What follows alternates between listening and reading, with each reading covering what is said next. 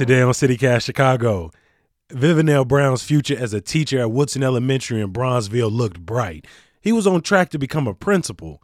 Then in 2012, he was one of more than 100 black teachers that Chicago Public Schools fired or let go because CPS deemed their schools underperforming.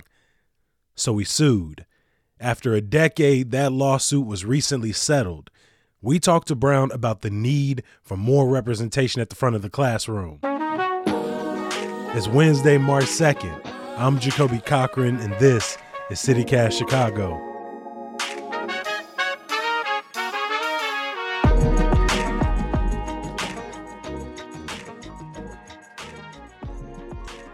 You were laid off back in 2012, and the next year, former Mayor Rahm Emanuel closed nearly 50 public schools, uh, talking about declining enrollment and low test scores.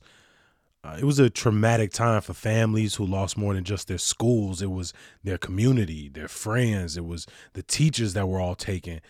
Can you kind of take us back to when you were let go from Woodson? If you could just like fast backwards, like maybe about two or three years, we were being praised because we were the number one school in Region 13. We had the highest scores in the whole region, and we were on par with some of the highest scores in the entire state. So then one would have to ask, how in the world does this school go from you know, top school in the whole state mm-hmm. to now being closed for academic uh, for, for academic issues? Okay, so what happens when they when they close the school is you have students who are probably you know below grade level, and what CPS was doing is playing kind of a shell game. They would send those they would send those those students to schools that they deem to be successful schools or successful models. It, it's, it's a terrible way to run a system. Instead of mm-hmm. instead of dealing with those students in their own schools or trying to, which is what they used to do, or trying to bring in additional resources. But that was the way, as one of our principals said, that was the way the game was being played. And so we couldn't do anything about who came through our doors.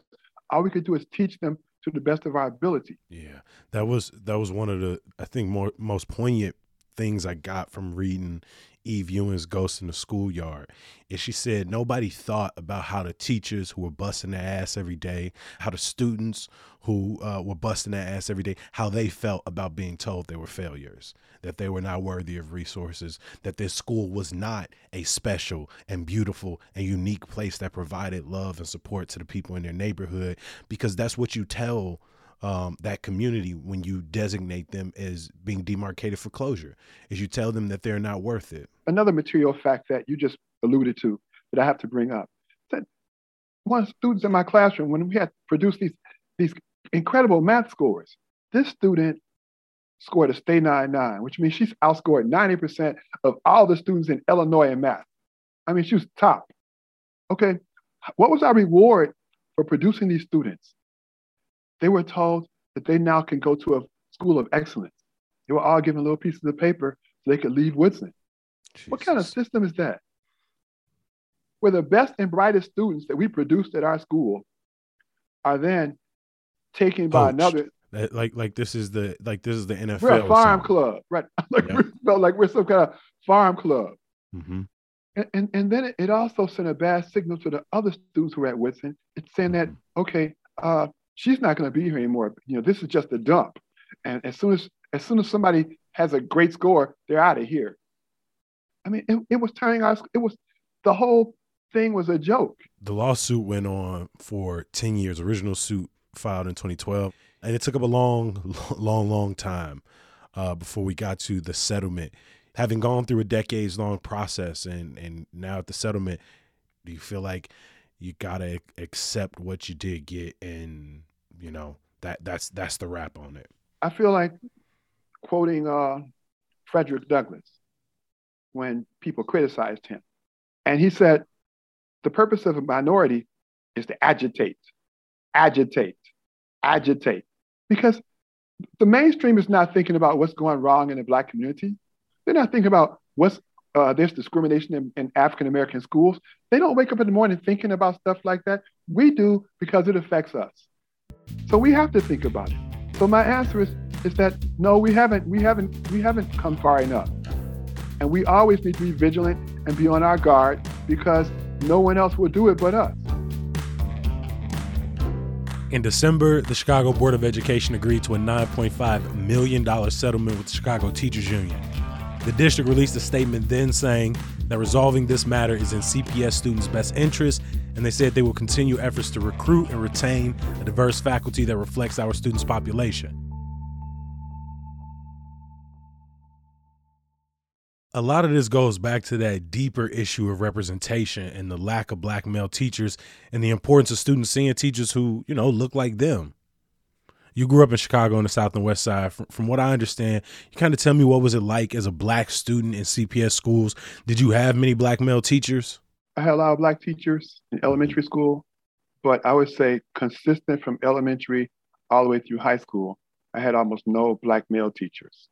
The only black male teachers I really ever had I think I had the biology teacher in high school, a history teacher in high school, and all the other teachers that I ever had were, were substitute teachers.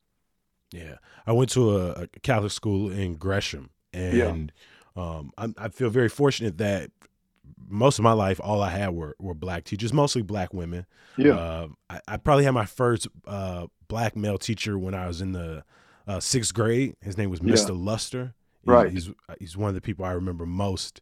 When you were a kid, is this something you paid attention to? Did you notice that that I there did. was an absence? I did, because it seemed to me that uh, I always had a, a female teacher, and I'm not saying anything negative about female teachers, but I just thought that when I was a kid, there would have been a balance where I would have had maybe a, fifth grade male teacher, you know, a 6th mm-hmm. grade uh, female teacher. Uh, I, I just didn't didn't ever see male teachers.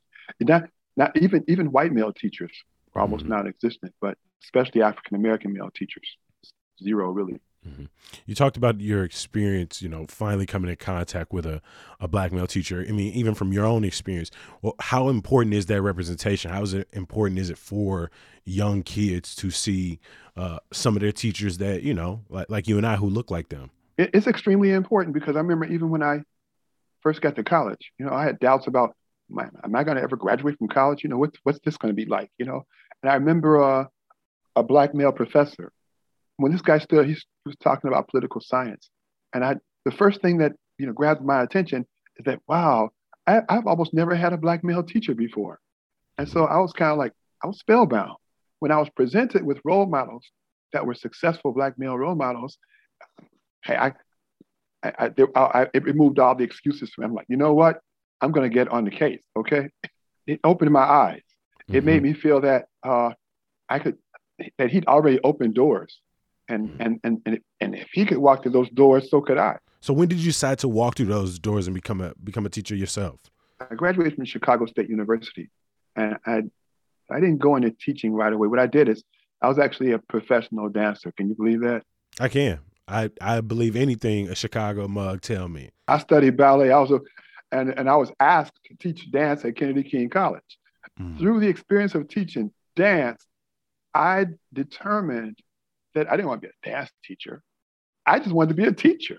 Mm-hmm. like, so the discipline they that they instilled in me carried over to my academics. Mm-hmm. What was that experience like being, you know, being back in CPS, but being, you know, in it from a new perspective now as a teacher?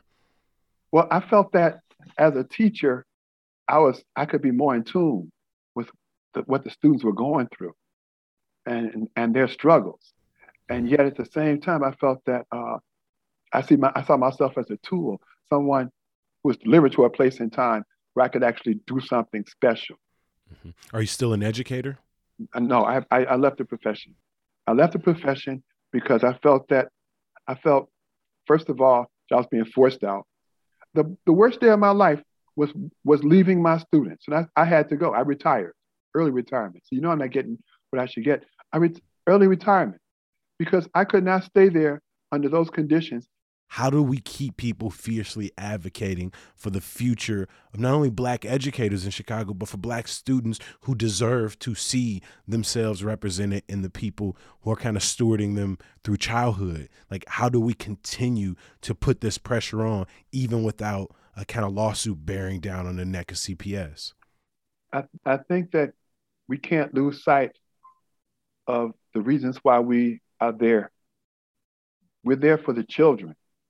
And so every day when I went to work, I try to remind myself, you know, I understand the, the uh, policymakers. You know, I, I, I know what it's like to be a practitioner. I, I see the, the issues, the pressure the parents are under, the, the principal. Everybody's feeling this, this pressure. But as far as a teacher, my role, one on one, is to move the student and that student and move my students to a better place. When I cl- open my door to my classroom, all that stayed on the outside of my classroom. I got one final question before I let you go, Mr. Brown. What do you miss most about your school and your students? Just having them come into my classroom and and sit there and I watch them interact with one another and I see I I notice the smiles on their faces or some of them I might walk by because I would present myself almost like a father figure as well as a teacher sometimes. And I said, I can tell you didn't have a good day. Okay. So you want to talk about it? No, I don't talk about it. Okay, well, you know, all right, okay, okay. You, you have the right to just like I'll give you your space, okay. But but uh as I said, I taught dance as well. So in after school, I would uh, have kids in, in African dance. They liked African dance. And, and I had one kid who was just like, he was a real behavior problem at, at, at Woodson. And the principal brought him to me one day. He's just kicking and fighting and biting. And I, and, but he wanted to dance. This kid actually wanted to dance. And I said, okay, put him in dance. And I put him in dance. And, and he, he just lit up that stage. I was so proud of him. Well, Mr. Brown, I, I really appreciate you spending time with us here at CityCast Chicago, kind of uh, going through the story. Uh, you were a longtime educator at, at, Woodson Elementary, also a plaintiff in a, a major lawsuit uh, against CPS. Uh, so I understand that the last uh, decade has been been very long and very tiring. And I appreciate you making time to talk through this story once again with us. I appreciate that. Thank you very much. Vivinell Brown may have left teaching, but one resource available to help support and hopefully encourage black male teachers is the Black Male Educators Alliance of Illinois. We talked to Kirby Bergens, a middle school teacher at Perspectives Charter School in Bronzeville and member of the Alliance. Sometimes we just need someone to talk to. You know, a teacher that's been in the field a little longer than you. It creates that space where you are able to vent and do it safely without feeling any type of restrictions. End of the day, we still have an issue here, which is that a lot of black educators are leaving the sector. You know, I felt like for me, um, someone that um, grew up in a home where both of my parents suffered from substance abuse, um, someone who was raised by his grandmother, um, who was, I would say, born in an area where um, there was silence, forgot about, and divest, divested.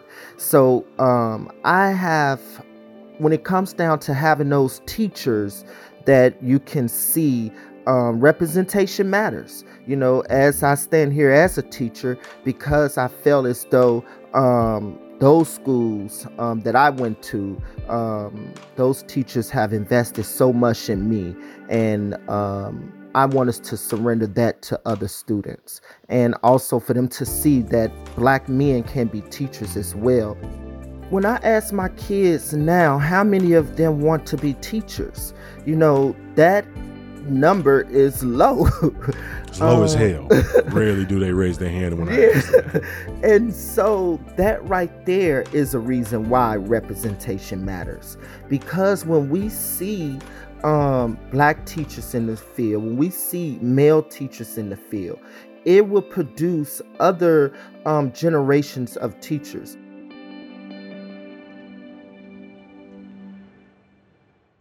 Before I let you go, a little bit of news, y'all. Dr. Ngozi Ezike, the director of the Illinois Department of Public Health, is leaving her position after almost three years, 1,125 days exactly, as Dr. Ezike noted in her beautiful and emotional farewell address.